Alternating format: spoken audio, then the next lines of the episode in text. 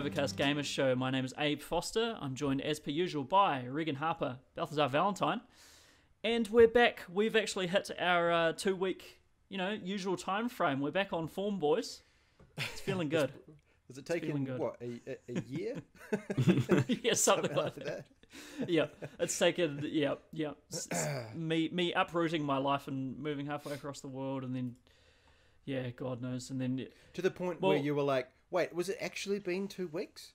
So yeah, no, it Yeah, has. We yeah, just yeah. normally, Yeah. yeah. normally we just don't manage it. So we were down to like a month and then two months at one point and but hope, hoping to be back on the regular at the moment so um yeah hoping to stick to that but uh you know anyone who who tuned in last episode i was um away in terms of my video and there was a specific reason for that i mean we we sort of touched on it uh, we were saying we are having a, a, few, a few bandwidth issues on my end uh, have now figured out why that was, um, dear viewers, dear listeners, and that was because someone was siphoning my bandwidth off uh, and leading me to have a 0.3 megabit connection, which is basically it's mid-tier dial-up. It's it's basic.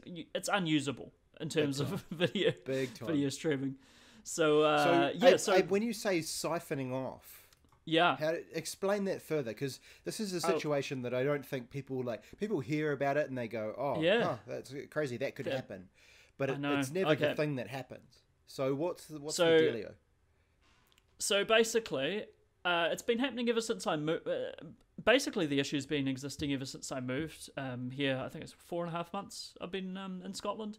Uh, since I since I had started living where I'm living and jumped on this internet connection, it's been it's been pretty slow, and it's been fluctuating in terms of speeds, and it drops out every now and then and whatnot. But in the last sort of two weeks, it got to a point where, as I mentioned, it's basically unus- It was basically unusable. It was zero point three megabits, and that was too much. And we've been hassling the internet service provider for a while now.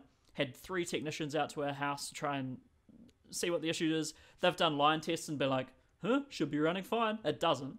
Um, every every time, um, it just it, it, it sort of it runs fine for a while, and it usually runs fine while they're there, and then it just goes back to shit as soon as they leave. You know, good old Murphy's law. Um, and so we we eventually figured out that what has happened is that someone has hacked into our uh, essentially they've hacked into our router and via our router they've installed um, a piece of software either on the router or on my uh, my housemate's laptop um, sort of a trojan or a backdoor or something like that which has turned her laptop into part of a botnet. Now, for those unfamiliar with that, a, a, a botnet um, is, uh, you know, you might have heard the, the term zombie computer as well. So this is where someone will, will essentially hack into thousands of computers at the same time um, via these little backdoors or, or worms or whatever you want to call them, and you know use the use their processing power, use their bandwidth to usually to orchestrate an attack, um, denial of service attack, or you know various other other forms of attacks, and just use a little bit of power from each of these computers or a little bit of bandwidth from each. Usually you wouldn't notice because you'd usually have a pretty decent connection, you know, 30 to 40 megabits. If one goes missing, huh, you know, you're not you're not going to know. For someone who is rocking a 2 megabit connection, when one goes missing, you know. You- you- boy do you know. Amazing. yeah. So uh, we we've evicted the unwanted guest. Uh, well, I hope we have. Uh, for now, Excellent. We've done a big big cleanup and evicted the unwanted. We're we're, we're rocking a, a relatively stable two megabit connection now, which is all you need for video calling. Um, you know, Yep. it's, it's, we're going alright with that. So touch wood that um, smooth sailing from here on in. But it was, uh, Amazing. It, yeah. it just blows my mind because it's it's the kind of thing where like you know you you might go to like a or you might be surfing the web and something will be up and it's like internet security is important, and you're like, Yeah. yeah, I know, but also Yeah. like, what are the chances? Like, there's how many billions of people are using the internet, and like, you know, Mhm. yada yada yada. It's just one of those things you think is never going to happen to you, and Yeah. yeah, and then it happens. Like, what are the odds? You know? Man, Crazy. it's um, it, it just it, it just makes me think about where I am in the world now. You know, it's Europe is obviously a much four four hundred million over four hundred million people here, um, a lot larger population than little old New Zealand, a lot more targets than little old New Zealand, and obviously we have unfortunately fallen into that statistical bracket. So um, Fallen into the trap. Yeah. yeah, Amazing. basically, yeah, yeah. So, uh, you know, BT, get better security on your routers, please. Um, that's all I'll say. And- Man, you must be loving it now, though. Like, Oh. what was the first thing you did once the bandwidth came back? Just watch some YouTube or something? I did a speed test. oh, no.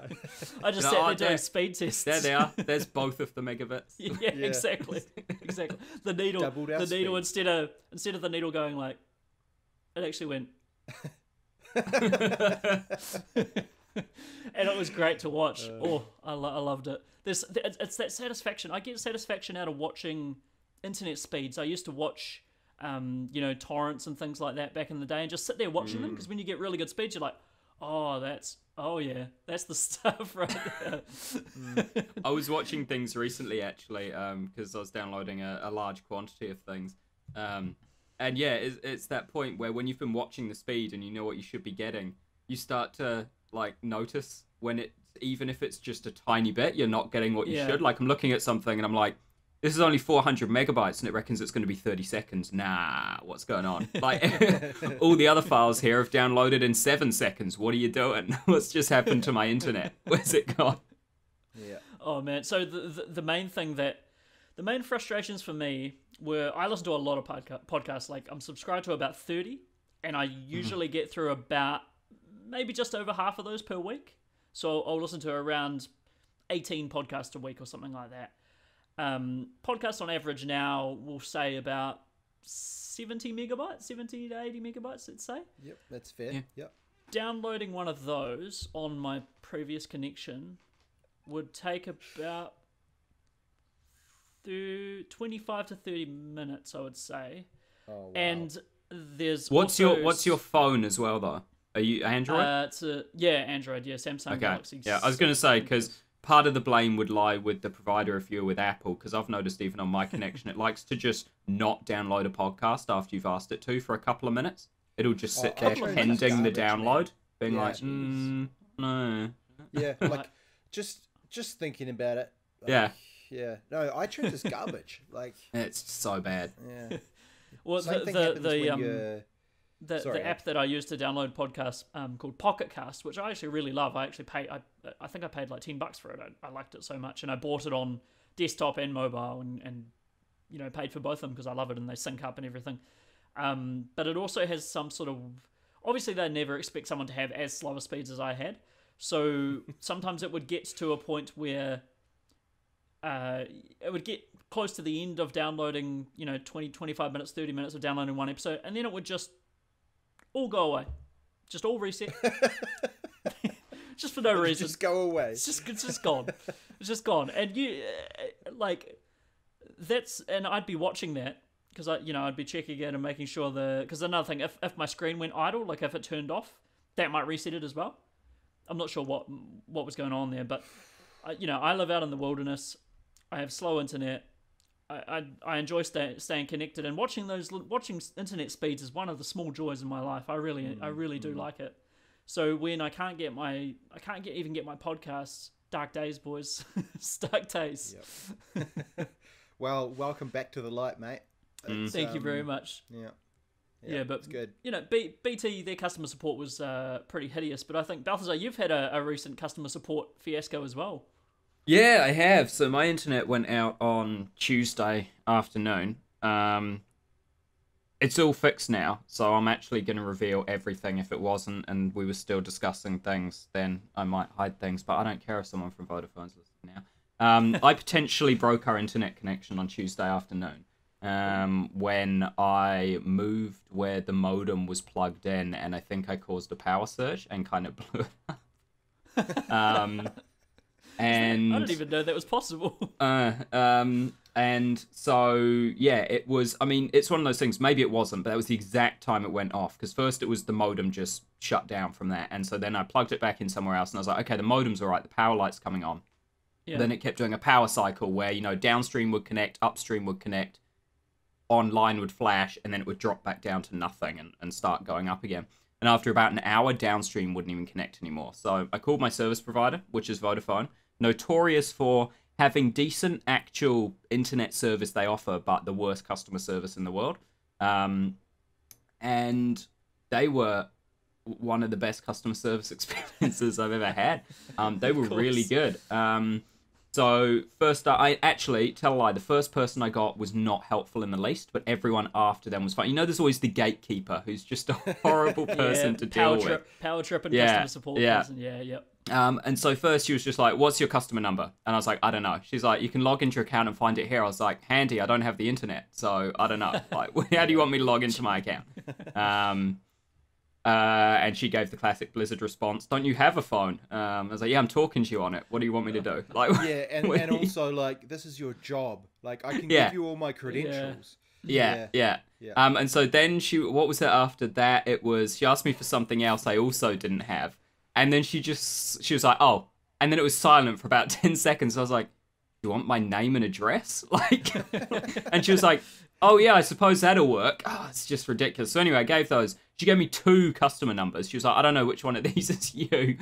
I'm gonna I'm two. gonna put you on hold now and transfer you to someone else who will be able to She work out like which is you. right? Like Yeah, right. So then yeah. I got transferred through to someone else who was immensely helpful. She was like, okay, this one is you. Um, let's have a look at your network. She ran a quick test on my network straight away and was like, yep, that's offline. Like your cable is reading as offline from our end. Um, so that's definitely like broken. It's not your modem or anything like that. I still think maybe I somehow shorted the cable as well, but I mean, that's cool. um, so yeah, they, they were like, "Oh, is there anything? is there anything that you think might have caused it?" And I was like, "Oh yeah, um, last weekend because we just actually had the the box that the the cable plugs into moved into a different room, so I wanted to move the office. Um, so I was like, yeah, we had a technician come around on the weekend who actually moved the access point. Um, so it's part. I don't know. Is it possible that something there wasn't wired up? And she was like, "Oh, almost certainly." Um, so we'll send another guy around. Um, and then while she was looking at it, she's like, "Oh, you're aware actually." Um, so I can see when you started your plan um, that you, you know, you're on the cable VDSL because that was the fastest you can get. We actually, um, all the everything's been laid in your area now for fiber, so we can actually upgrade you to Fiber X if you want. Um, uh, and she's like, the same technician can just come out and do it, at, you know, free of charge and all that stuff. Um, he'll just give you a new modem, put you on a faster connection, and, and fix it while he's there. Um, so she helped me out with all that, but then she had to transfer me to someone else again. She was like, "Cool, I'm only in kind of the customer service stuff and booking.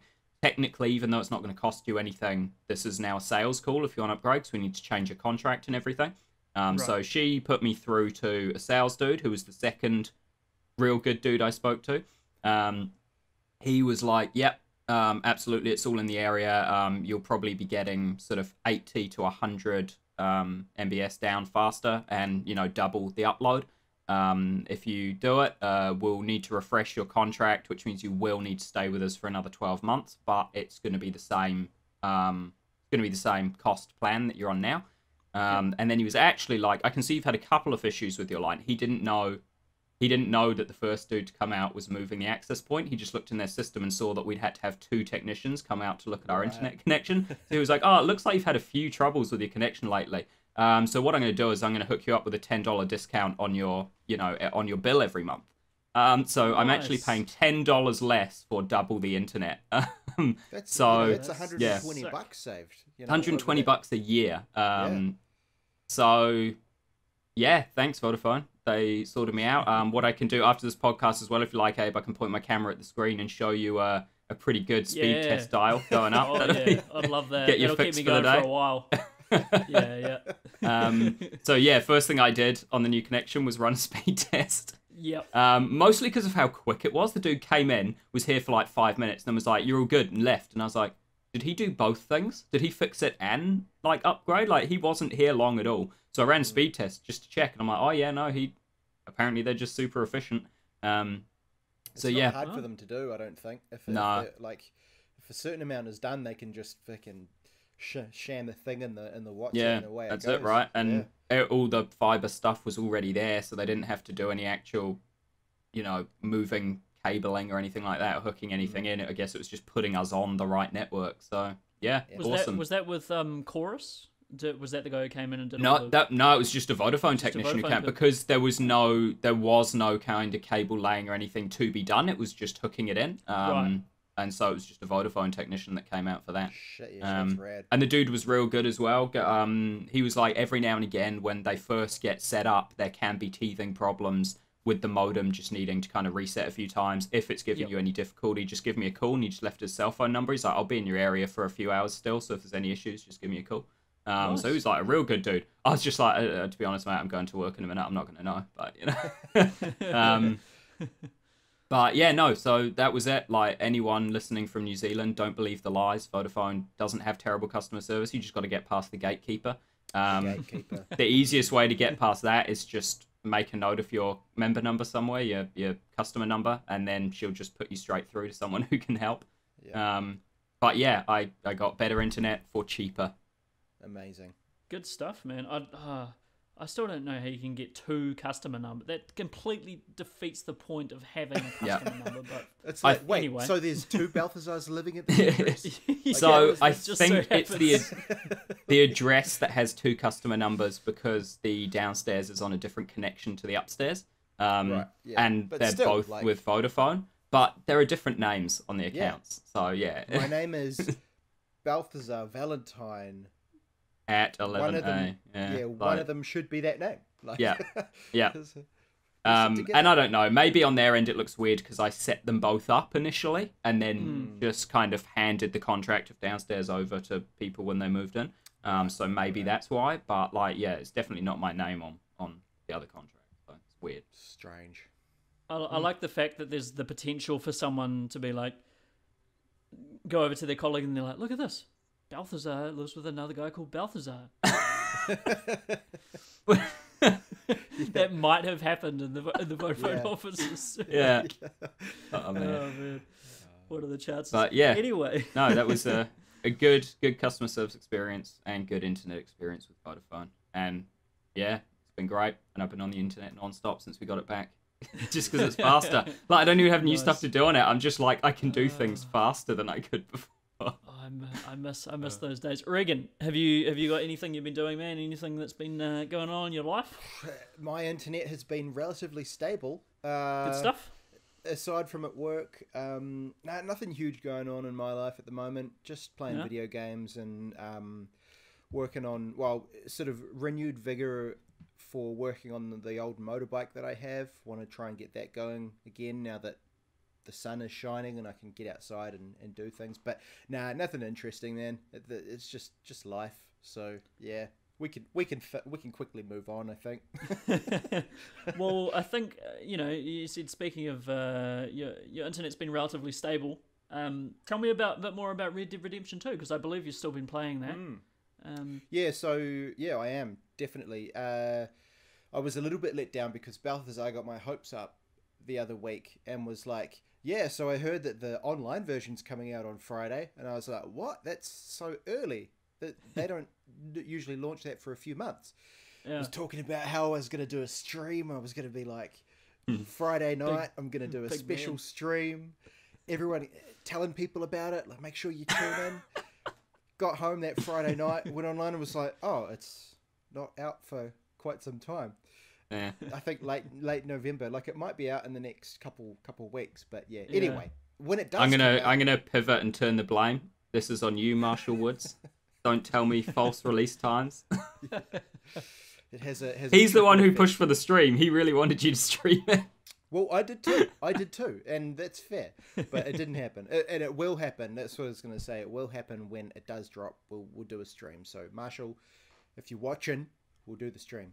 Uh, uh, so yeah, that was a thing. But generally, just still playing the game. I, I guess the one thing that has come up that I did want to mention is, you know, there's been talk about how the game's a l- potentially a little bit boring for some people. I don't want to throw the B word around, but there are a few people who have picked up the game and got into it, and you know, people have been saying like it's a walking simulator and that sort of thing, and you do spend a lot of time on your horse and all that sort of stuff. I went through this weird thing over the last week with with the game where I I decided that I was going to start pushing my way through the story missions because Yeah. I felt like I was spending quite a bit of time and it was just yeah it was slow and and I and I just wanted to kind of get my pace up a bit and it was it's an odd thing like I found that when I started pushing my way really forcing myself to kind of do story mission story mission story mission it had the inverse effect where I felt like I wasn't getting as much from the game and I was and I started mm-hmm. to get oddly kind of I don't know if bored is the right word but sort of Detached or something. de- detached like I wasn't I wasn't treating it and I think what it is I've been thinking about this a little bit everything the, the kind of if you if you had a design document for this game right at the middle right in the middle of that kind of big Venn diagram flowchart would be immersion you know immersion is kind of the key element that everything else hangs off with this game and as soon Yep. as you I think what I did wrong was as soon as I started to try and push my way through the story I was forgetting about that core kind of tenet of of the way that the game is designed, and I was just treating it as a game. You know, just I want to push through the story and and just do that, Yeah. rather than taking my time and just being in the world. So, and I noticed that, and I, and I felt like I just wasn't getting as much out of the game as I should be. So I decided that I was going to do a thing, and I've got it all recorded on my phone. So eventually, I'll do something with this, where I was in San Saint Denis, I think is how they say it, the Yeah, city yeah, yeah. in the the bottom right of the map. Like, okay, The cool. I'm just Louisiana- gonna try and like the, the, the sort of New kind Orleans thing. stand-in. Yeah, yeah, yeah, that's it. And I need to I need to get back to the immersion factor of factor of this game. So what I decided to do was one evening I said to myself, I'm not going to do any missions. I'm just going to stock up on food and I'm going to stock up stock up on ammo and I'm just going to ride north and I'm going to do a hunting trip and I'm going to see what I can what I can what I can catch. An hour later, I'm still in Saint Denis, have been like sidetracked four or five times by just random strangers and things like that. Finally got the things I need. Start riding north. Sidetracked three or four more times by just people on the on the side of the road and you know all these kind of things. And after probably an hour and a half, I was like, wow, this is this is back to what this game is all about. It's back to Yeah. just you know not necessarily pushing through it and treating it like a, a, a collectathon. It's kind of like the antithesis of the open world game, the the Ubisoft open world game, where it's just a big collectathon and all that sort of stuff. You know, they're getting better now, but it's it actually doesn't work when you treat it like that because it breaks that immersion factor. So by doing this thing where I sort of rode north and I turned off the the mini map, that was really cool to do as well. Just had the compass and just navigated by line of sight, that sort of thing.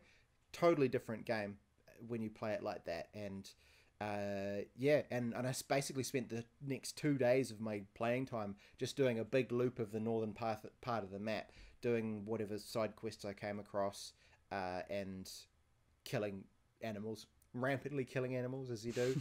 uh, Have, have you had a, have you had a duck fly into the side of your horse? I haven't. Is that a thing? Oh, it's so funny. Yeah, it's great. It's happened to me a couple of times. You'll go, you'll ride past some sort of nesting ducks, and they'll go whack and start taking off and just smack straight into you and, and kill themselves. it's amazing. You just get a free duck and Brilliant. then clip it on the side of your horse. amazing amazing um, but yeah so that's kind of the thing with red dead at the moment for me is just getting away from that idea of kind of treating it as a game and just getting back to just immersing immersing myself in the cowboy simulator you know and Yeah. and it kind of works uh, Arthur in the game has a big old moustache, and I'm growing a moustache for November just- this month. nice, nice. So I kind of get it out, and I'm like, hey, this I'm kind of just Arthur, and it's great. So yeah, I don't know. That's been kind of my gaming for the last couple of weeks, to be honest. Is just just getting into that. So it's cool. But you've been playing as well, Abe. You've had a good good chunk of Yeah. time. Um, Yeah, yeah. Any, any thoughts? I know you don't really want to talk about it too much, but um, any? yeah, I think we'll do a dedicated Red Dead chat um, sometime soon. So we, yeah, we won't go into it too much because we talked about it last week. But yeah, there's a few moments that have really stuck out to me, and uh, one when I was in Saint Denis as well. Um, and I'm not sure if you've done it, but I went to one of the shows that they put on the vaudeville sort of. Haven't of. done any shows. Haven't been to any of them. I should I should check it out. It's just ludicrous. Like fully, uh, it would have been about ten minutes long, ten minutes real time. The show, and you you go in, you you buy your ticket, you go in, you walk into the theater, you pick your seat, whatever seat you want. I I picked, I sat down beside someone and um talked to them and. They were like, "Oh, I can't wait to see the show." I was like, "This game is insane." And then I started watching the show, and it's just like a you know your usual hokey kind of a guy catching a bullet in his teeth and, and things like that. Um, but he asked for audience pa- participation at one point, and Wow. I I, I tried to get up because you can get out of your seat as well at any time. You can also cheer and boo. Um, at any time during the performance, so I had a whale of a time doing that. Just doing it in the wrong moments, like an episode of Curb Your Enthusiasm or something. Like the it, like some some really you know attractive lady will come out and she'll just start flaunting herself around, and then I'll just go,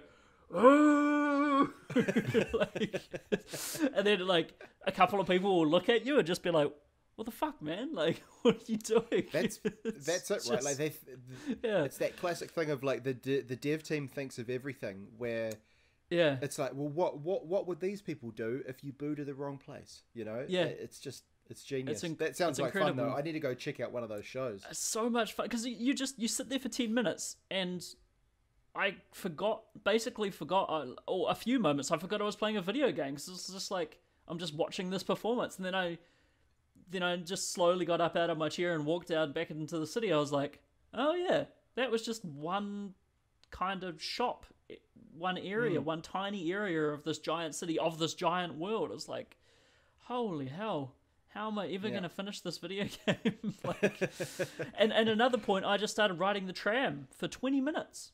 Just sat in the tram, yeah. just and my horse. It was hilarious because your you know your horse tries to run up beside you, and it does that when you're on the tram as well. So you can see it on the cinematic camera, and the horse is just trailing behind the tram. And sometimes it'll like run into someone or something like that. It's Yeah. like Yeah. it's Have it is you- fantastic. Have you lost a horse yet? I have not As lost in- a horse yet. Oh, so I did. I got waylaid by some some criminals who, because I had upset their their kind of gang in their area, and they waylaid, and I found out that your horse can perma die. So there's those revive, those Mhm. revive things, but your horse can be killed permanently. Yep. And I, yeah, it was a sad, very, very like genuinely a sad time. Um, D- So did they kill Like- your horse, or did you have to put it out of its misery? they killed my horse. So Oof. if if it had, yeah, so they because I thought I have a revive, I have a horse revive thing on me at all times. Yeah, it's like I'm yeah. not lo- I'm not losing this horse, but they must have got it with a shotgun or something and blew Oh. one of its legs legs off, Oh, and so it was just it was just dead. And That's- I had a, an actual emotional response to my horse dying. oh man, that's rough. See Um, that that's I love these little stories that emerge, things things like that that just emerge from this game. Have you encountered Yeah. the guys who are just building? It's right, it's right near the start, and are just erecting this house for their father. They're just putting Yeah. up the sort Oh. of walls for the. I didn't go in and dad? talk to them, but I know the house you mean. It's in Valentine, right? Uh, Right at the Yeah, beginning. yeah, yeah, it's right near the start. Yeah, and then Yep. yeah, they're like putting up these walls and stuff, and then they're idiots, so they basically break it, and the the dad just starts like chewing them out, sort of thing, for it, and and later on you go back and there's some like people causing trouble. I won't say any more than that, but um, because it's a little bit spoilery, but there's there's some other stuff happening in that same area to do with that those that family and that house and things like that. So just so cool. Just things you stumble upon and Yeah. yeah. But um But yeah, it's it's. Uh, I'm gonna have more to say as I go through it. I, I it, I'm not even. ha- I I think I'm maybe like 60, 70 percent of the way through the story. So Yeah. and I feel like I've been going for a long time. So yeah, I mean, we should have a, definitely have a good chat about it at some stage. We'll get it up um, on the site and YouTube and whatnot, so we can really dig into it. Um, and I suppose we should probably do a review as well. Um, yeah, yeah, yeah. I I think know, it, I, I- think it warrants that. I, I definitely think it does. Yeah, I'll, I'll probably have to sink a wee bit more time into it because I'm still barely scratched the like I'm still at the at the first camp if that says anything Right. because I know you move camps at some point, um, but I'm still at the first Mm. one. So yeah, I'm probably Yep. still early in the game. But um, we'll move on from from Red Dead. Balthazar, you've been playing a few. I don't know, odd odd games. I would say not not not the usual fare. Not re- I suppose they're triple A or one of them's triple A. But tell us about what you've been playing, man. So it's been an odd time um, for games for me. Um, probably the most notable one I've been playing because it's fairly new is Call of Cthulhu. Um, been playing it on PC. I'm really keen to hear about this because on my trip to Japan, I played the. I'd not really heard of it. I knew I heard of Call of Cthulhu, but I didn't really, really know what it was about. I played the like the tabletop RPG version of it, and that was a shitload of fun. So Yeah. Anyway, continue. So basically, imagine a tabletop RPG, but where everything is, you know, already decided for you because it's a game that's been programmed to unfold one particular way, and so you actually don't have any of the freedom that you would like to have. yeah, Um, so this is not to be confused with Call of Cthulhu, the tabletop game, or Call of Cthulhu, the other game of the same name, which I came out like ten years ago. Yeah, um, PlayStation this 2, new. Call of Cthulhu, uh, which is just the same name as everything else, is an odd one. So there's all there's basically nothing to do in this game. Um, I'm looking at the desktop icon, trying to like hoping it gives me something. Um, so, So, essentially, like, you're a private like, detective. how does it? So you're a private detective. person? It's a it's a first person detective game, basically. Right. Um, imagine the detective parts of like the Batman Arkham games, but that someone stretched that out for like ten hours. Um, so I'm kind of into that. so you think you're into it. You think you're into it. Um, essentially, one of my biggest ones. So, so just as a kind of overview, it's yeah, it's a first-person detective game. Um, you're a private detective. You get hired by a dude whose daughter killed herself because he believes that's not the case, and you're you're going to this place to find out why. Um, I believe you're going to Darkwater. I I don't remember. Um, it's the same place you always go to in those games. Yeah. Um, and it's basically just like a, a whaling village um, that's sort of all run down, and, and even though it's a whaling village, there's not been any whales for a long time, so everyone's kind of depressed and, and there's not much going on. They killed them all, I'm Um, imagining. Mm. Yeah, yeah, pretty much. Yeah. Um, though this one does show a whale that's only recently deceased, and they didn't kill it; it just washed up on the shore. Um, Brilliant. You're Just- like yeah. in a whale. here you go, village. here you go, guys. Oh, we, where is it? Where's all the whales? Where's all the whales? And They're one just washing turns up for like, free. Oh, yeah, here they are. Um, Brilliant. So yeah, you, you're investigating, and because it's Call of Cthulhu, you've got like a sanity meter and stuff, and you can Yeah. You can observe strange events happening that decrease your sanity, and if you go too crazy, then the strange events occur more often because they're hallucinations and stuff like that. I found that there's actually nothing real that happens. Um, I didn't see my first thing until after I got exposed to a hallucinogenic substance um, and then it was clearly a hallucination. So I haven't actually seen any like I've seen no evidence from my play. I played for probably like two three hours, so not a huge amount, but it feels like I've done a huge chunk of the game. It doesn't feel like it's that long, um, and yeah, so like everything so far has been hallucinogen driven. Like it doesn't feel like any of it's actually in the world. Like it is just a normal world um, with just some weird people in it because they believe in weird gods and things. Um, to be clear, none of these people appear to believe in the old gods like Cthulhu. They just have their own weird fisherman gods. Um, and so yeah, you're kind of the, the the core gameplay loop is walking, not like interacting with anything, just walking. That's that's most of the game. Probably ninety percent of my playtime has just been walking. Um, aside from walking, sometimes you'll have a conversation with someone, and based on things you've found in the environment, um, conversations you've had with other people, you'll have more or less, uh, you know, dialogue options with with other people you talk to. Um, and sometimes some will it'll always show you that they're there, but they'll have a padlock over them or they'll be unlocked or whatever. Um, there's also it is an RPG ish, so you have stats um, which are all based on ways of talking to people. So you can either get really good at sort of just relating with people, so you can get them to open up through empathy or whatever, or you can be really forceful and and you know just just bully people into giving you the information you want. Um, and so based on your various skills, you can get different outcomes. Some people are receptive to some, and not others. Um, another skill you can level up is your hidden object skill, which is just your ability to see things that are out of place in the environment, um, which is an interesting one. And in my opinion, a complete waste of skill points to level up because those objects are in the world either way.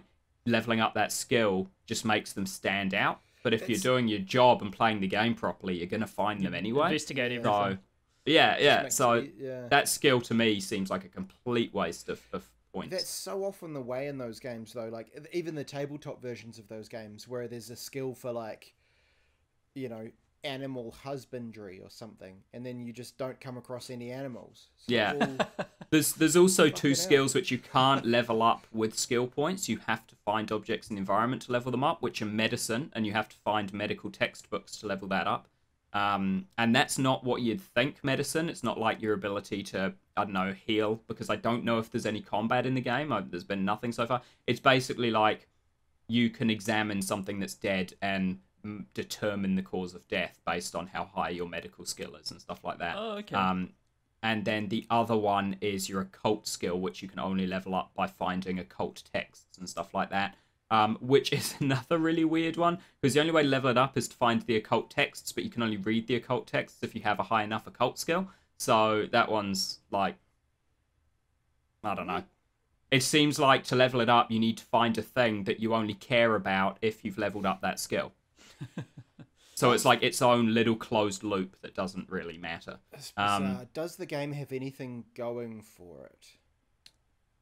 So it's got a really narrow field of view, and when you turn, there's really high uh, motion blur. So you feel sick after playing it for about 20 minutes. Um, that's cool. Um, I guess that's to emulate the madness. Uh, like, yep, yep. Um, the character models are really bad, and the lips don't synchronize with what they're saying at all. They just kind of feel like sometimes they don't even move when they talk. Their face is just like oh, that's like Spider Man just and, and they're just talking. Um, everyone, as well as the character models being bad, all the characters are just heinous to look at Hmm. because they're all like super scarred and pockmarked and everything, and they're all just like. I, I think it's supposed to go for the oh creepy occult, but they're not. I know they're just regular dudes. They're just hideous. Um, so that doesn't help. Even your main character, like if you were in a different town, you might look at his silhouette and be like, "Hey, that dude looks like Hugh Jackman." But then you actually get close to him and you're like, "Oh God, what is this monster?" Um, looks like Hugh Hefner. yeah. um, the there's been no combat or anything so far. No, they introduced a stealth mechanic and then threw it away immediately. uh, Nintendo does that. So that's Sounds a not bit half-baked. Not necessarily a bad thing. Um, so basically, this game is just like. I the thing is, I kind of knew going into it what I was getting. So a lot of people thought it was going to be like the old Call of Cthulhu game, which had a lot of combat in it and stuff. Like you got a gun at one point and you were shooting the townsmen because they were trying to kill you, and you were shooting different old gods and stuff. And and so a lot of people were upset by this game because it's just a, a investigative game. Mm. Um, but I knew that, and I saw some people said, "Hey, if you just go into it wanting this, then you'll enjoy it." But there's too many other faults with it. Like its lack of focus isn't its is its biggest fault, but it's not the majority of the fault. You know, there's it, while it is the biggest singular fault, there are so many other small faults that big build up to something bigger than its lack of consistency or direction. Mm. Um, and the fact that field of view is so narrow that it makes you feel sick after playing it for a short while, and there's no way to change it in the options. We know on PC in 2018, any game in 2018 on PC without a field of view slider should not be on PC. Like they shouldn't put things on PC if they're not going to bother to actually put elements in them that people expect to be in a PC game. Is it So, so only it's a a stylistic game? choice by the developers, then, right? If they haven't. It, yeah, doing it must be. Since there's Yeah. no option, yeah, it must be a stylistic choice that they just want your vision to be really narrow, as though you're wearing those like horse blinkers like that, Yeah. and you're just walking around like this. And when you turn, if you turn a little bit this way, it only turns a little bit that way, but it's like you've just done that because the amount of blur and like swishing in the movement is just crazy. Motion. Um, yeah, so it makes everything look super frantic, even if you're just turning like a degree to the left. Wow. It looks like you've actually just turned 361 degrees to the left, kind of thing. Um, So rush yeah, so- yeah, I, I cannot recommend this game to anyone. Full What- stop. what what possessed you to buy it, Balthazar? Buy is a strong word.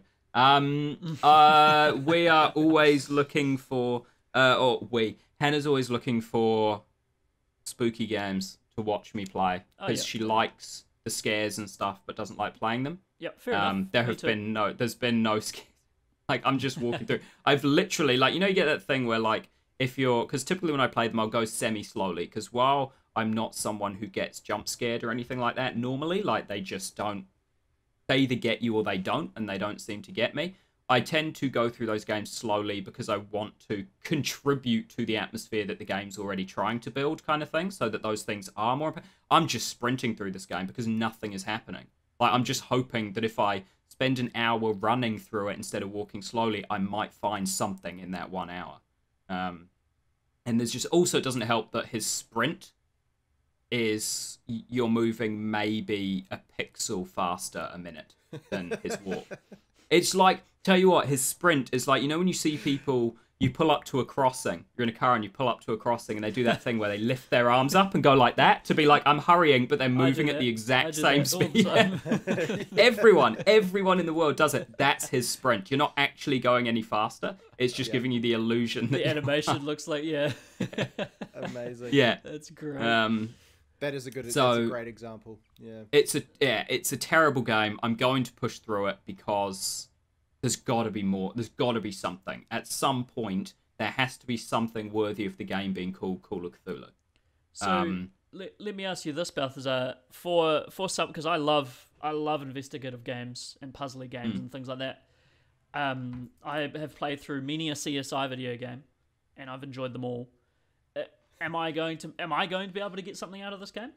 If if if if that's my if those are if your favorite if your favorite element about detective things is the fact that a character finds two seemingly random objects in an environment and then somehow not only knows exactly what transpired in the environment but exact the exact positioning and appearances of all the characters that he's never seen before within that scene then you'll find a lot to love in this game So it's the vanishing of Ethan Carter without the game mechanic of figuring out what actually happened. Yeah. Yeah, yeah, pretty much. And it's always that as a singular thing has always just driven me a bit crazy. I'm like, all right, I get it. You can piece together from these what happened.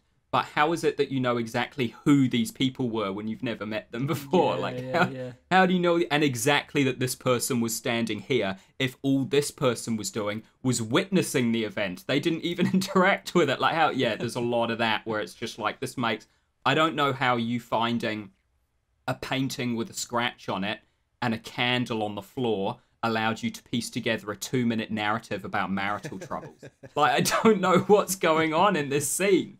Um so yeah, I on like I don't know, maybe you'll find something. Honestly, the the coolest thing I've done so far in that game is put together a winch by finding a couple of pieces in an environment and then I had to put them into place in the right order to be able to use it. I That's do the enjoy, highlight of I that do enjoy that, so- but that, that definitely shouldn't be the highlight. Yeah, that that's that's it so far. The highlight, and then I was really disappointed when after putting it together, I just used it once for two seconds to open a door, and then that was it. then I went through the door, and then it was Oh, back to everything else again.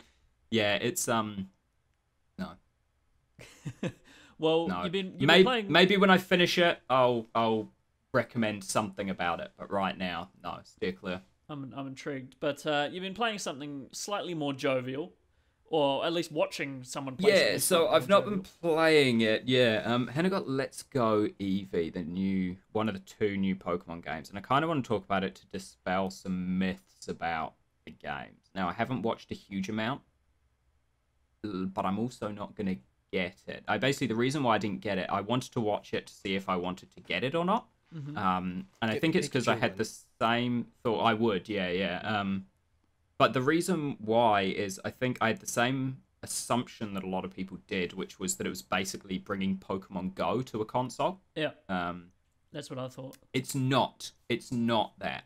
Um, it is a real Pokemon game. You have your party of Pokemon. You go around. You battle people. You collect your gym badges. It has all the stuff from regular Pokemon games. So if you just want another Pokemon game, it it is. The, but there are some changes. So one of them is you don't fight wild Pokemon. Um, you see them in the environment. So this is this is a refreshing thing for some people. You're not going to get random battles constantly where you're just walking through tall grass and all of a sudden you're attacked. You see them walking through the grass and you can choose to walk up to them and engage them. But if you engage them, you don't battle them. It's just the Pokemon Go catching game. Um, Huh. So, and it's the Pokemon Go experience system where when you catch it, it gives you candies for that Pokemon, which to evolve that Pokemon kind of thing. Um, so you, then so you have to go out it's and farm a hybridizing of- exactly. So it's hybridizing the two, and it is taking, in a way, it is taking the best elements from both because random battles was always the thing in Pokemon games that was like, I just want to get through this cave without having to use a super repel every five seconds, kind of thing. Yeah. Like I want to just make it out the other side. So making it so that you don't have to have those anymore is a good move. Um, however, replacing all wild Pokemon battles, like like turning it into a you see it and you choose to engage it, I think that's a great move. I think that's that should be the direction that the series is heading in. But Yeah. then changing that encounter into just the Pokemon Go throwing your Pokeballs at it and not actually battling it is Hmm. like I don't I don't I think also- that's where they should be I don't love the idea of just farming Pokemon to get candies to make them stronger. Mm. Like that. Nah. I assume they get battle experience to to get stronger in yeah, current evolution. Yeah, so in the actual battling, they yeah they all get the experience, and also you get chains. It looks like with the wild encounters. So if you catch the same one twice in a row, then the second one gives you double the stuff, and then the third one gives you double again, and then double again. So you can really quickly Oh, right. Wow. farm Yeah. it. It's not like you just so you can get it really quickly Not if you just focus grindy. on farming one thing. So it's like a combo. Um, you but- can do like a combo with Pokemon. Yeah, but as far as I can see, that just contributes to evolving it. It's not actually leveling the Pokemon up to make it battle ready, kind of thing. Um, so it's still like you're gonna have to go out and chuck an XP share on it and put it, you know, the sixth slot in your party until it's a, reasonable level to fight, kind of thing. Um, but yeah, it is. Other than that, it is a full proper Pokemon game. It's really interesting to see how far they've come. You know, like like she walked into a like restaurant or whatever, and you could see the food on the plates and tell what it was. Mm. And it's like just thinking this is a Pokemon game. Like this is a remake again of Pokemon Red and Blue, essentially, like the original journey. And so it's cool again to be like, I remember when you walked into this place and the, it was just a bunch of circles on squares for the plates on tables. yeah, yeah. And now it's actually like full. What do you call it? 2.5D. You know that isometric view, and you can Yeah. tell what the food is on the plate, and it actually looks pretty good. Um, and stuff. It's like, cool, this is the best way to experience that classic red and blue journey, but I still feel like it's. Yeah, so I guess I just wanted to spell like, I'm not going to get um, Let's Go Pikachu. I don't think. Maybe I'll see something that will change my mind. I've heard the game becomes a bit different post getting all the gym badges when you're going on like your legendary collections and stuff like that for all those Pokemon. Apparently, it changes quite a bit, and and it's quite a cool journey there. So maybe I'll see something there that's like actually I want to give it a go, or maybe I'll see it on sale at some point and just feel like reliving Red and Blue, but slightly more streamlined. Um, That's but the thing I- that makes me kind of want to dive into it. Is like, I just the nostalgia factor of those old adventures. But I think and it has streamlined it a lot. Like you are just going kind of trainer battle, trainer battle, trainer battle, next town, gym battle, trainer battle. Kind of you, it's it's made it a lot less faffing about in between. Um, and there's just different elements as well if it's your sort of thing. Like you can get costumes for yourself and for your Pokemon, and you can just like dress up and change everything. Like you can be one of those trainers. You know how like you're walking around and you see the poker fan trainers, and it would just be a dude dressed as a Slowbro, and all his Pokemon are Slowbro. Like you can you can do that if you in this one. Oh, Like you man. can be a, a thing. So um, yeah, I uh, I did just want to talk about it, even though I haven't played it, simply to dispel the myths that it's just Pokemon Go on Switch. It's not. It is a real proper Pokemon RPG game. Um, it has just incorporated some of those Go elements. Okay. Yeah, I'm not. I'm not. I'm not entirely convinced. I don't know. I'm. I I guess I'm just waiting for that Pokemon full Pokemon console proper Thing they thing. said they're gonna show that- next that- year. Yeah. yeah, 2019 thing. Yeah, yeah. But um, oh, it sounds better than I thought it would be. I thought it was fully just going to be that f- farming Pokemon Go, you know, Mm. style sort of thing. But um, that's a wee bit better. Is that made by the Pokemon Company and um, you know, it's made by the usual devs and everything? I believe Freak? it is. Yeah. Yeah. I think it's Game, but I think it's Game Freak and Niantic. Like I think it's both of them. Oh, okay. Oh, so Niantic actually had some input from. I believe, I believe they Oh. did. Yeah, or at least even if they didn't help make it, I believe they're credited because it is like the the wild Pokemon catching thing is theirs. Like there's no like we've taken it from Pokemon Go. It's the same background and everything. Like it is exactly the Pokemon Go catching thing in this game. So Niantic are credited in it somewhere. I don't know if it's because they helped develop it or if it is just because they gave them that element. Kind of. Nice, mm. nice. Well, anything else you've been playing, Balthazar? Or... Um, I've been playing Warframe 'cause the Fortuna update came out, and Abe, you got to try it because of the skateboarding. I Like do it love, is, I do love some skateboarding. it's amazing. Um, just grinding along, you know, pipes and stuff, and then doing double, triple back. Like imagine, it's like Tony Hawk if Tony Hawk was also a ninja. So A space. It's like good.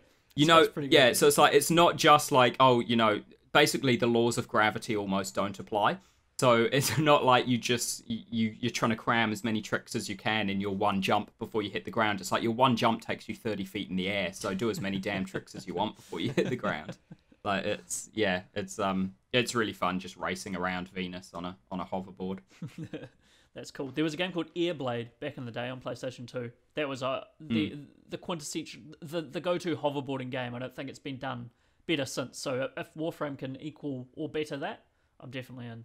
I've I've heard I've heard them used comparatively Really? um, to each other. So yeah, Wow, that's um, someone redid the uh, PS2 the like Airblade box art with Oh. with Warframe on it. So, oh man, yeah. oh these, these this is my kind of people. I, I haven't heard anyone mention Airblade for, since it, I don't know, 15 years or whatever the hell it Yeah. came out. Yeah. Yeah, no, Well, they made the connection straight away, and that yeah. So no, seriously, like I recommend it just because you know, again, like you've got a laptop now that will be able to handle it, and it's free, and it's coming on Switch in a couple of days. So you know, you can just download it, give it a crack. I mean, that's probably for you the way to get it. Get it on Switch, and then you just have a portable, like like semi Tony Hawk simulator Yeah, on yeah, Switch that that's you true. just pull Yeah, out whenever you want. So That that'll definitely scratch my Tony Hawk itch because God knows Sony's not bloody helping with that, not putting Tony Hawk's on the PlayStation Classic. So, mm. um, right. In that case, I've got a, I've got a couple of things to talk about.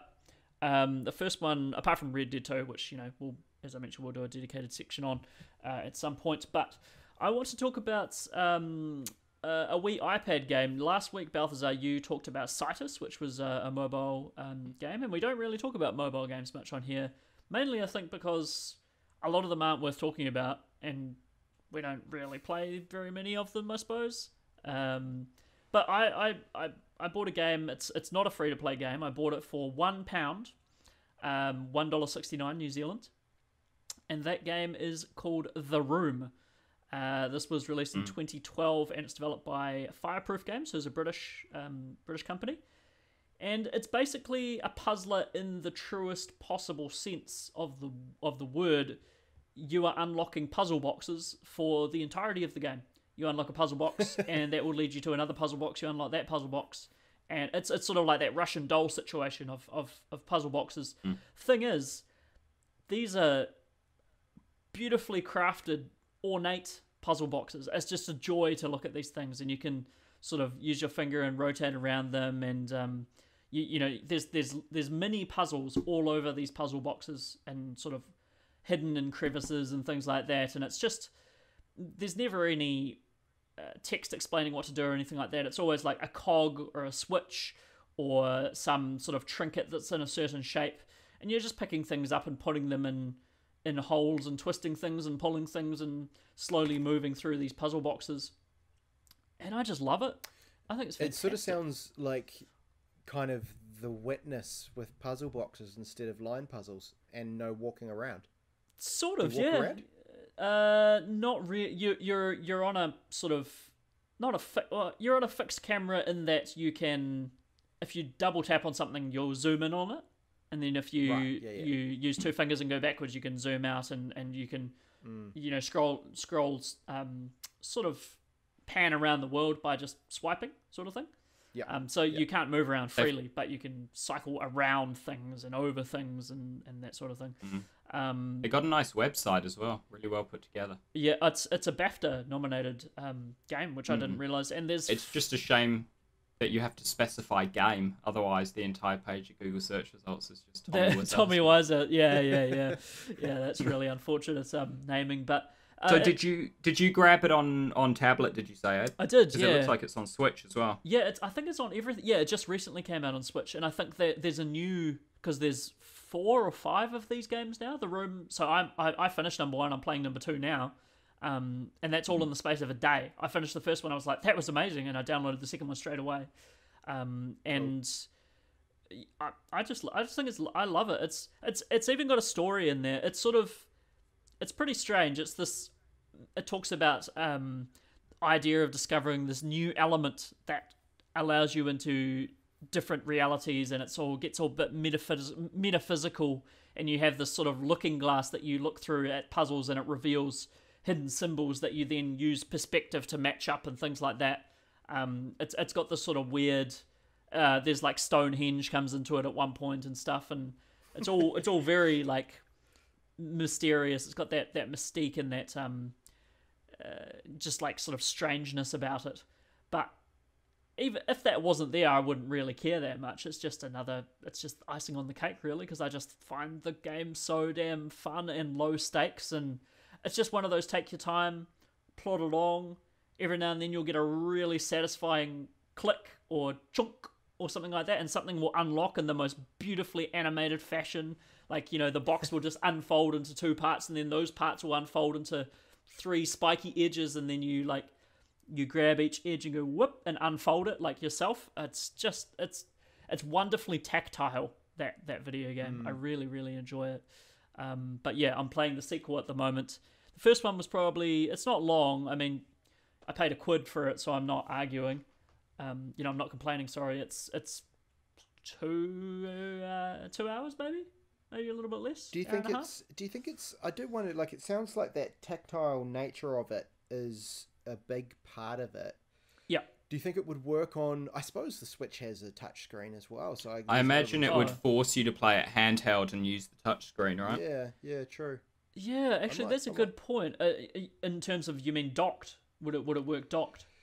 Yeah, I just wonder, like, if if it if if you find that that tactile nature of the game is sort of that the the, the big draw card for you, I just wonder Yeah. how effective it would be on some different platforms. Yeah. Like, you know, if you're playing it on PlayStation or whatever, it probably wouldn't be quite. the Well, I know so- that Switch does have um, games that like you're not allowed to play them. Like it won't allow you. It locks up and says, "Please remove this from the dock." Cytus is one of them. Cytus is actually on Switch, and it Oh, right. forces you like it's only touch control. You have to play it with just. It also recommends when you launch it that you detach the Joy Cons from the side and just hold the screen, Oh, um, and use it interesting. to tap on kind of thing. Um, so I imagine it's probably like that. It won't allow you to play it docked. It just wants you to play it handheld. Well, the Switch also has those cool that cool functionality embedded in the Joy Cons, right? Where they, uh, you know, it can simulate certain sensations. you know, uh, the thing with the ice cubes and all that. Um, what was that terrible game? One Two Switch. um, Um, HD Rumble. is that is that what they're calling it? HD Rumble. Yeah, yeah. Man, thought- that's a '90s style t- naming It is. convention. HD Rumble, Yeah. amazing, makes zero sense. Well, think about the the the, the Rumble packs from Nintendo. yeah, yeah, yeah. like- That, that's yeah. I was That's thinking great. that. Yeah, and uh, also high definition Rumble. What the fuck does that mean? what are you on about, Nintendo? Um, Mm. But yeah, I, I- We we just assume the HD is high definition, knowing Nintendo. It's probably just like highly demonstrative rumble or something. yeah. but yeah, I, I, I highly, I love, I really love this game. It's just, it, it's, it's, it's just so British. It's like the gaming equivalent of going into one of those like stores that's that's suits a proper gentleman. You know, you go in there and you buy this this lovely pair of brogues, and you buy like a nice suit and a top hat and a cane, and everything's just so pristine looking and immaculate and just sparkling and wooden with gold clasps and things. It's just like the gaming equivalent of of going into a into a, a you know a, a British high street um, tailor or something like that. It's, it's fantastic. I, I really really enjoy it. Um, on a little bit of a different note, the other game that I've been playing, uh, which I actually played for review, is a game called Leisure Suit Larry: Wet Dreams Don't Dry, and it's, I mean, from the title, you can kind of guess what this game is really. Did It's you guys, just out of curiosity, did you guys Yeah. play the first Leisure Suit Larry? Did I? No, that was a long. That was before my time. It was 1987, I think. The first Oh, Leisure Suit right, Larry. okay. Yeah, it was a long, long Yeah. time. I think it was like Amiga or something. Like it was a very long time Right. ago. Um, My granddad had it on floppy disk, nice. Your granddad. which is the best name for media for that, like media for that sort of game. Yeah, like, yeah, oh, I just got old Leisure Suit Larry on the floppy disk. oh Amazing. man. That well, that's I mean that's the kind of caliber of jokes that are in this video game.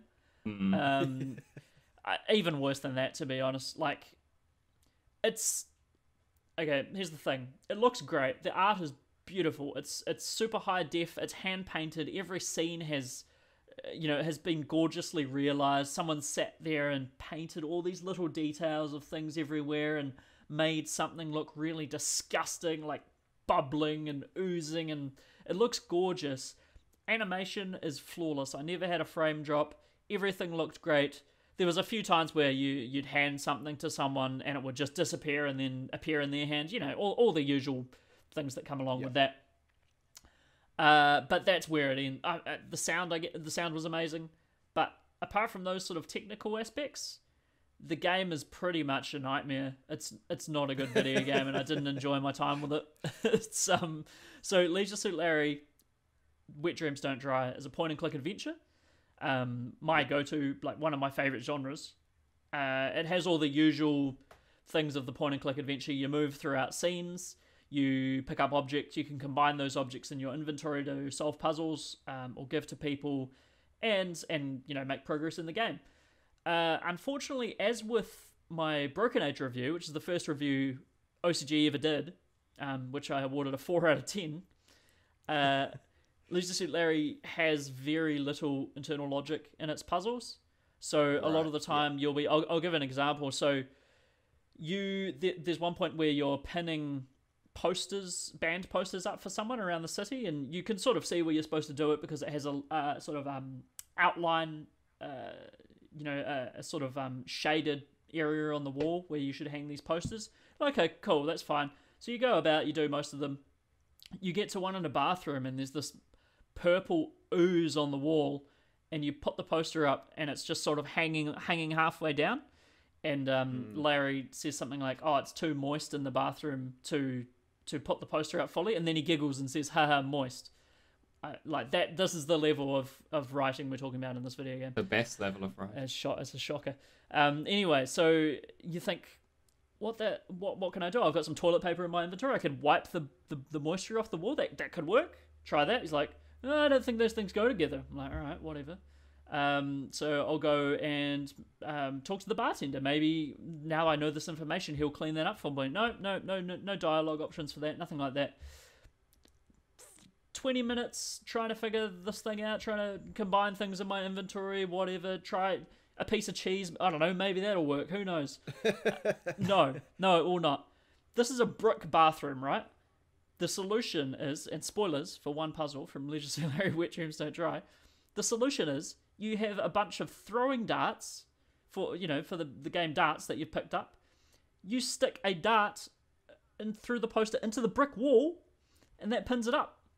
and that's the solution. I was so mad. I was so mad when I.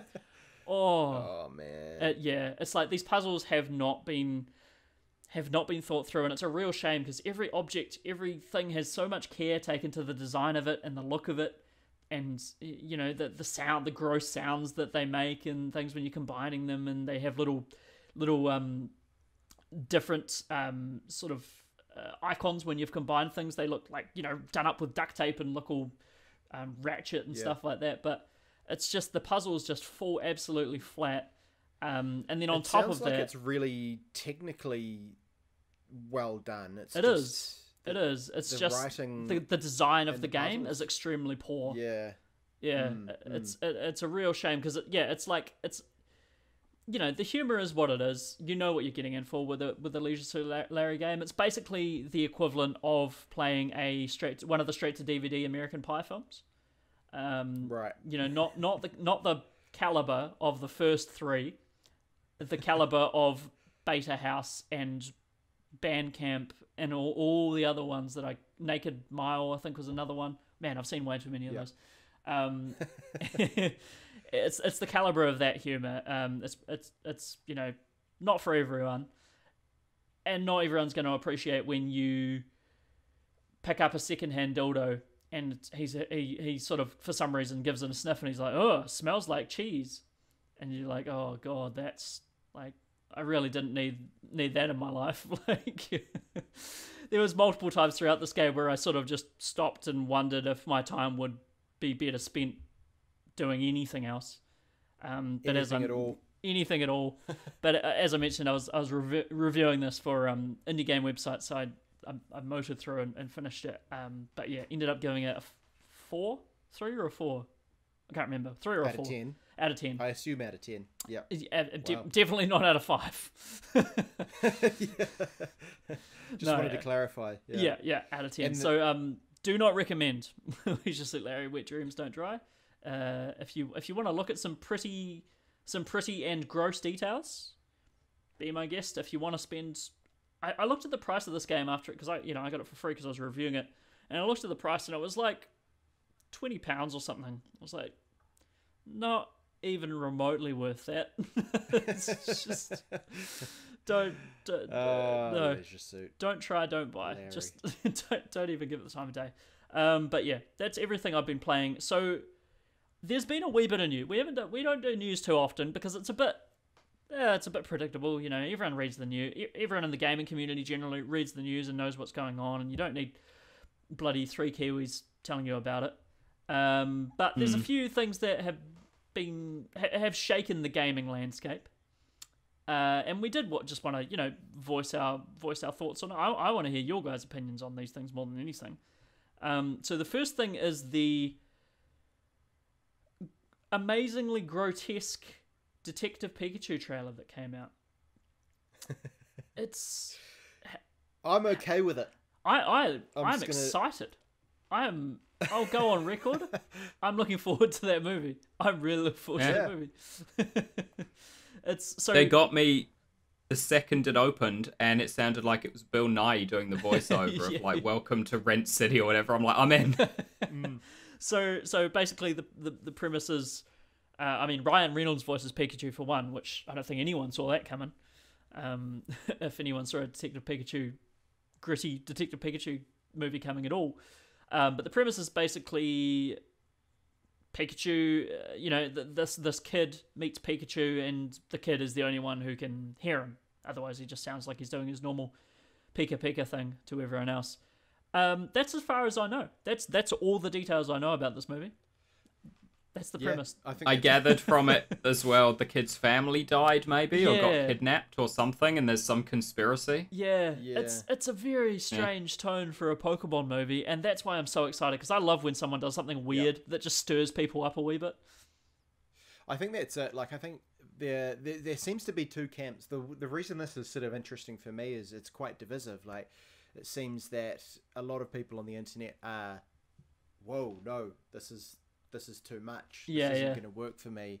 And whether it's the fact that they've changed the tone or the Pokemon are fully realized in CG, people tend to be just be picking the thing that they are not super stoked on and just Yep. kind of really going for that. That's the But I'm, internet. I'm willing.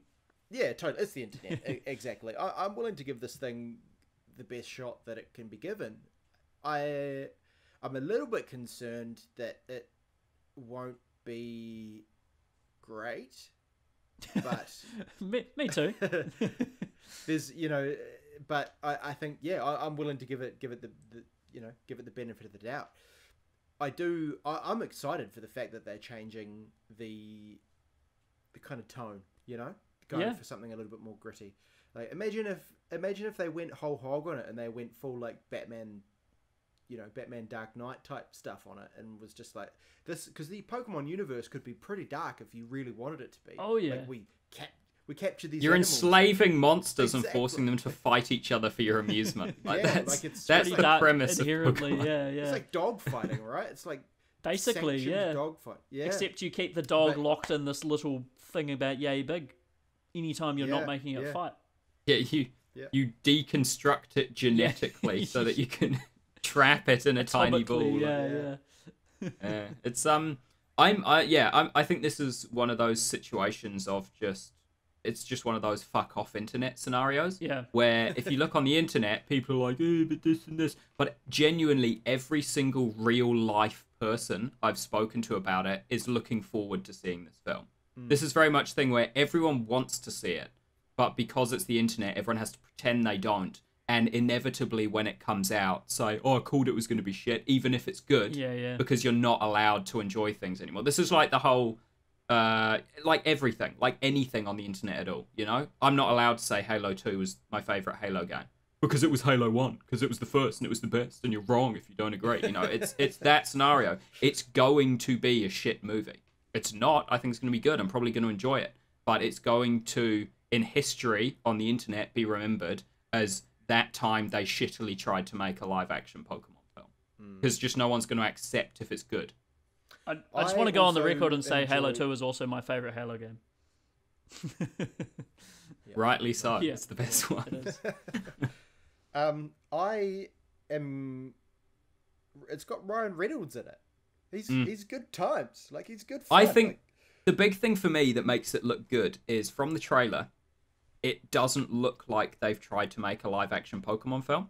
It looks like they've just tried to make a film and it just happens to have live action they, they Pokemon. shoved in it. Pokemon into hmm. it. And so that means they've just written a film which from the get go means it has a higher chance of being good. Yeah. Because it's not specifically like this is a Pokemon movie. It's like, hey, we got an idea for a movie. It kind of ties in with the fact that Pikachu became a detective last year. yeah. It- Let's do it. I- Um, Yeah. yeah. I mean, there, there's so many possibilities for, like, um, I'm trying to remember in the in the games slash the the the anime, Giovanni has bodyguards. Are they mar- Machokes? Is it, am, am I remembering that correctly? His sort of like big, I think so. broody, Yeah. beefy bodyguard dudes.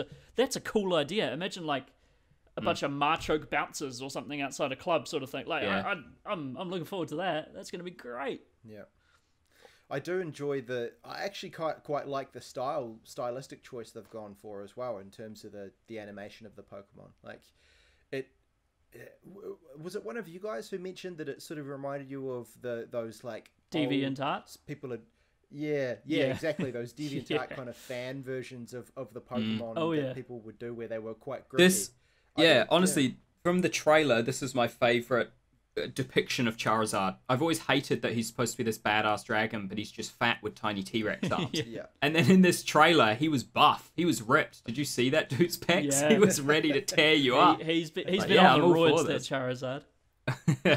um, I'm I'm hoping because it like thematically in universe would isn't too much of a leap and would just work for the movie.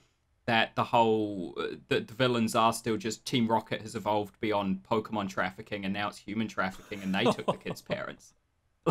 There's Just Giovanni and Team Rocket up to it again. Yeah. Just taken, just just the storyline of Taken, but with Pokemon. Also, I hope Officer Jenny's a badass in it and just shooting people. yeah. I wonder if Ash 'Cause that's what we need. I wonder if there'll be like a. I think if if if He'll probably be a celebrity in the world or something. yeah, like some- he is the Pokemon master or whatever. He finally did it, guys. Or the, the, when I stopped listening to internet criticism of this is when someone was like, "Jigglypuff's too fluffy," and then a whole bunch of people got on board with that, and I was like, "Fuck mm. off." Yeah. My favorite Yeah. thing I saw online about Jigglypuff was just Jigglypuff looks like she's gonna cut a bitch, and then the reply was, "So just like the anime, then."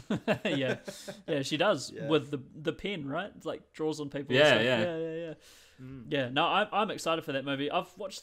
This is the first trailer that like I don't watch trailers generally at all, and this is the first trailer I've watched more than once. I watched it three times. Mm. This trailer, just because there's so much, so many cool little, you know, not Easter eggs, but Pokemon that that you don't see on the first run Yeah. around and things like that. It's just, uh, yeah, it's really good. And I, if, it, if even if it is a clusterfuck, I'm excited for that. It'll be a great time. they can't. They can't. There's no way it could.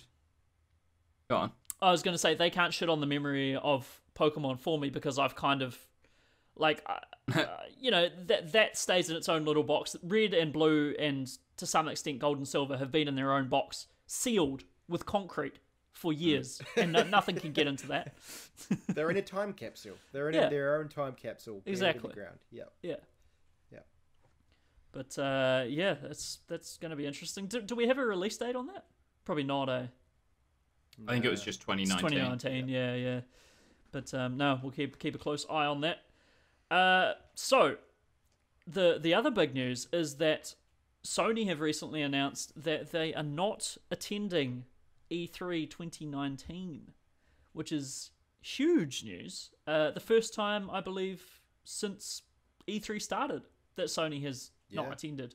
24 years or something like that just crazy. Like, uh, I mean, there's there's there's a variety of theories floating around as to why this is. Um, not enough games, is is the the you know the main one, and I would probably agree I mean, with that's that. kind of what that's kind of what Shawn Layden came out and said, right? He was Did it? like, "Hey, we want to."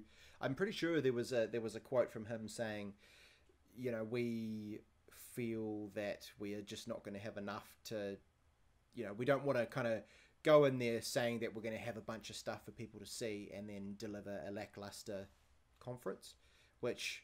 You know, maybe listen, learn from last.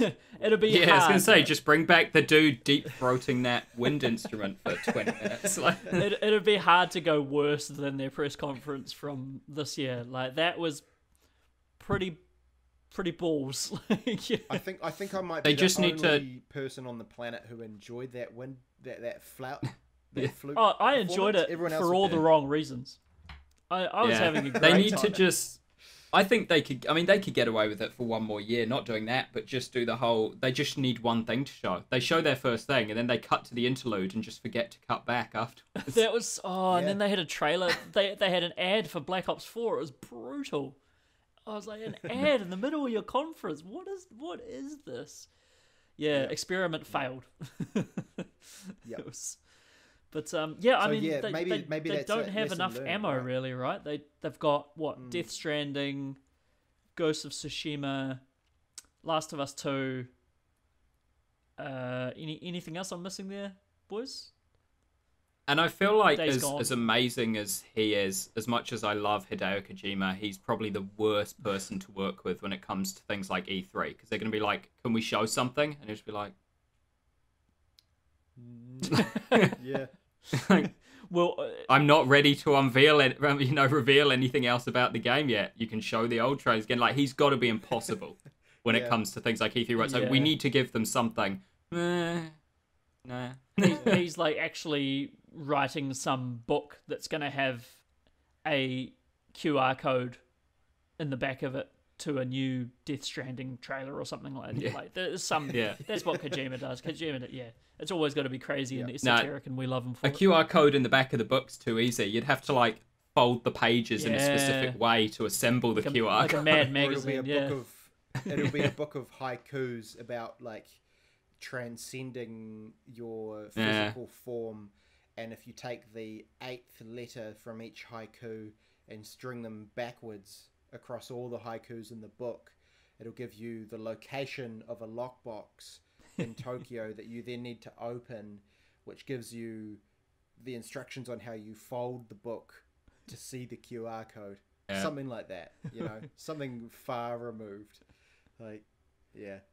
But anyway, um, my it's funny. My first, my initial thing with this announcement when I first read like Sony not going to be at E3 was I kind of did the internet thing where I assumed the worst, and I thought, oh, Sony just thinks they've outgrown it. Like. Sony thinks they're too big for it. You know, they're trying to transcend and become like a rock star type Yeah, thing. Where yeah. they, oh, we don't we don't need E3 sort of thing.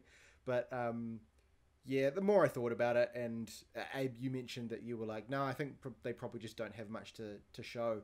I think, yeah, I think that's probably just the reason.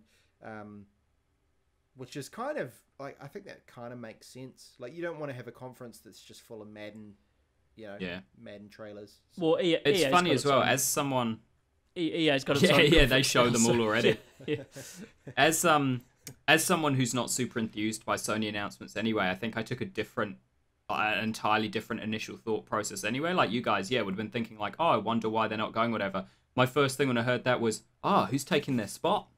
Like who Oh yeah. Who's going to be showing stuff? At, that, that was the first thing I was wondering about. Because I was like, oh, cool, I never really cared about Sony, but who's maybe someone I do care about is going to take their spot and start talking Well, about. That is a that is an interesting Who point. Like, who's the next biggest um, publisher? Because we, we've Yeah, no, I I couldn't think of who it would be who's not already there in some. we've got What about GOG, CD, CDPR, and GOG? Imagine Hmm. that a conference of like indie games from GOG.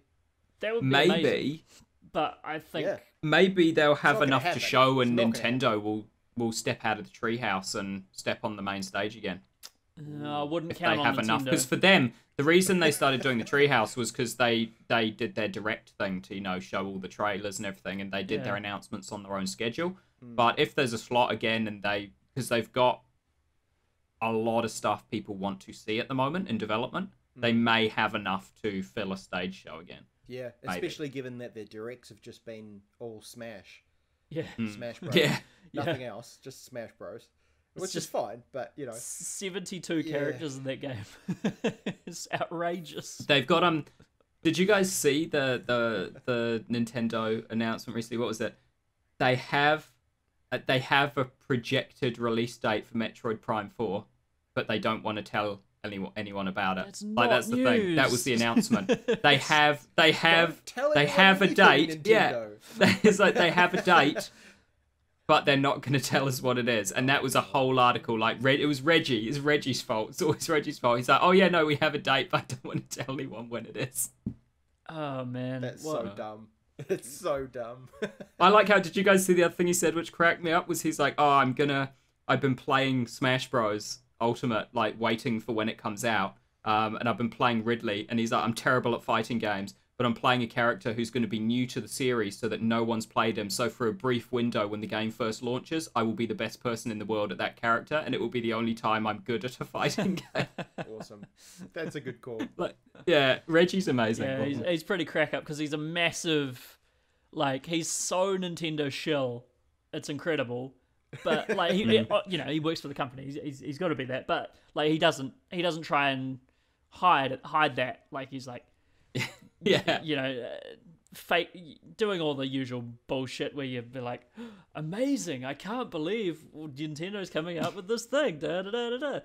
but he's also just this Uh. he's, he's the embodiment of nintendo because he's half this massive corporate monster and then he's the other half this completely unpredictable human being who just comes out with his bizarre most Yeah. bizarre things it's just fantastic. The thing about He's Reggie, just the he- embodiment of like childhood whimsy, but with a suit on. Yeah, yeah. Exactly. Yeah. Yeah, yeah, I was gonna say he he he he he seems like a like just a, a kind of a child that's just been given their dream job. Like, Yeah. here you go, mate. Like you can you can just be the head of Nintendo and just have a great time with video games all the time.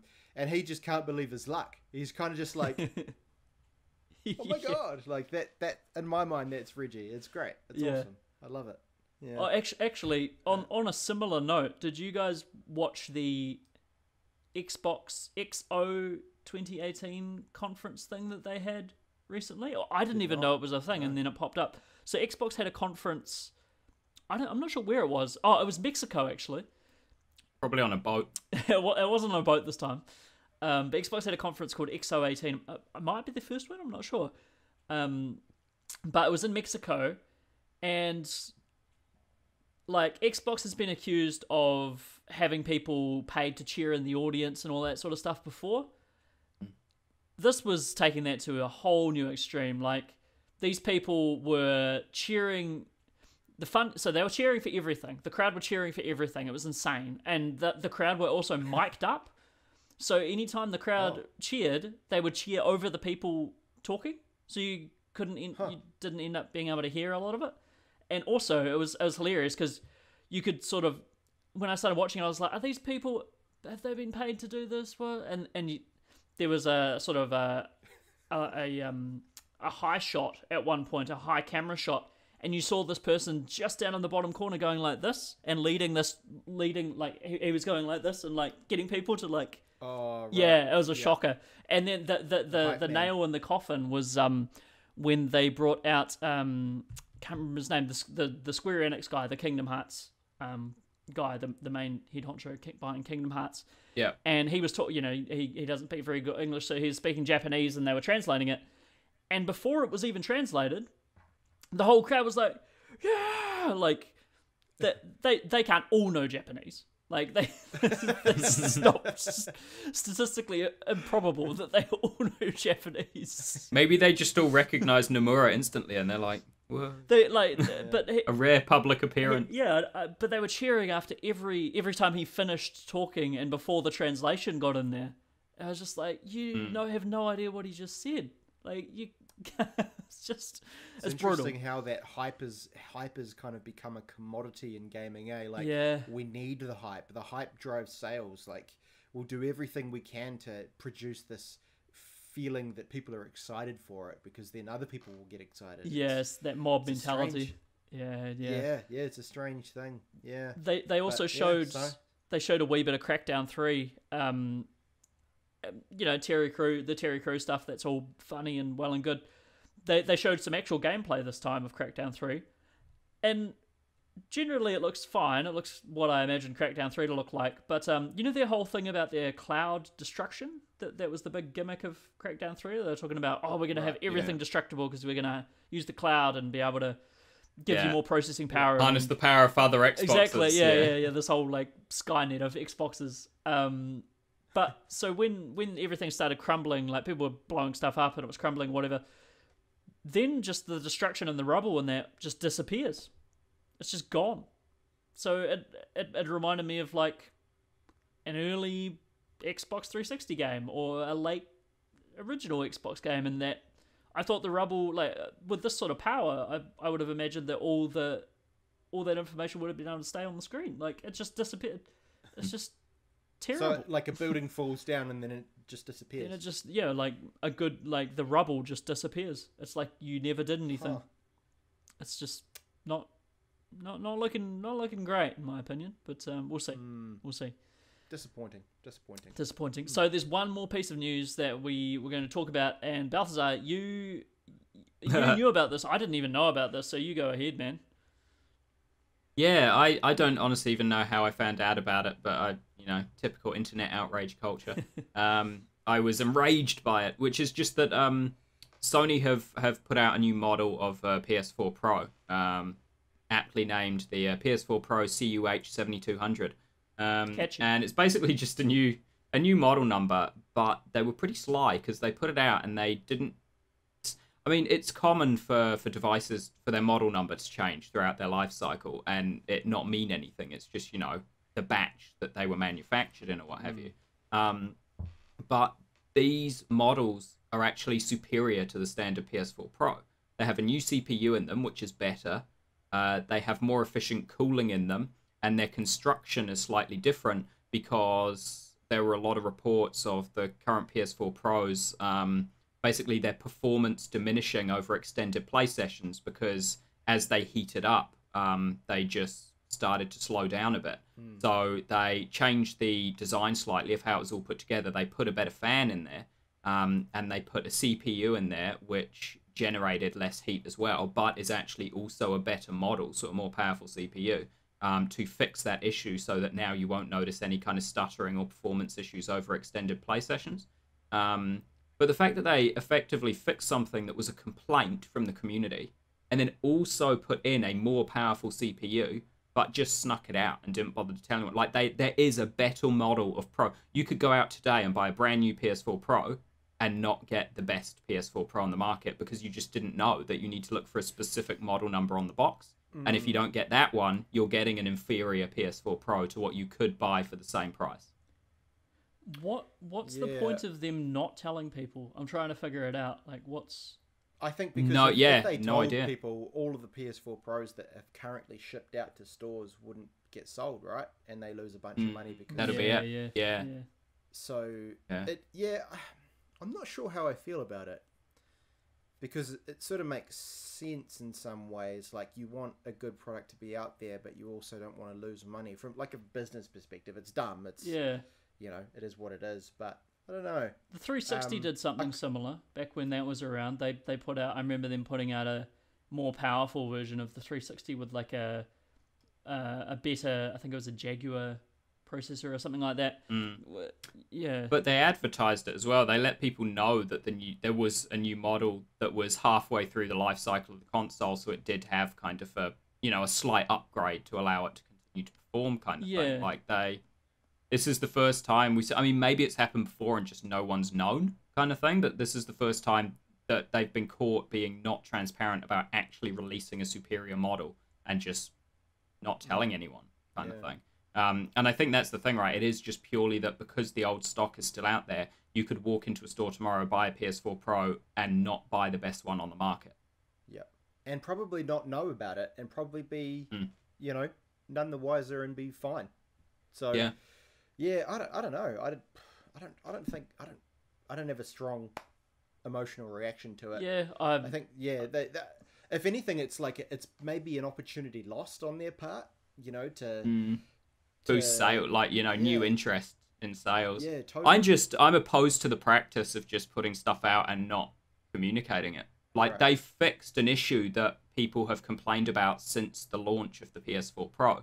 That if they play for like I, I mean I don't know what we're talking here when they say extended play sessions. To a normal person, extended maybe two hours, which is nothing. Um, so we don't. I don't know what the. But the the fact is, they've put something out that has addressed a known problem with their current system, and they've not bothered to tell anyone. Seems just bad to me.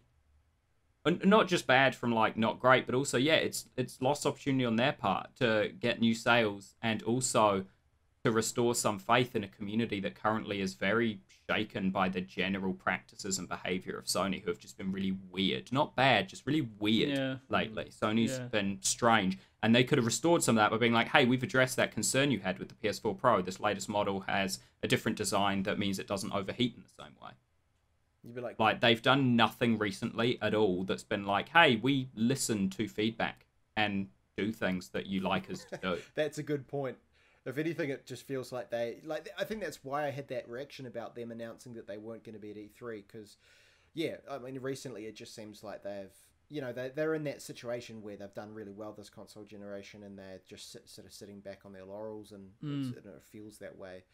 Um, so yeah, I guess it's a reflection of that, but um, they did the PSN name change thing, which people have been wanting for a oh, while. true.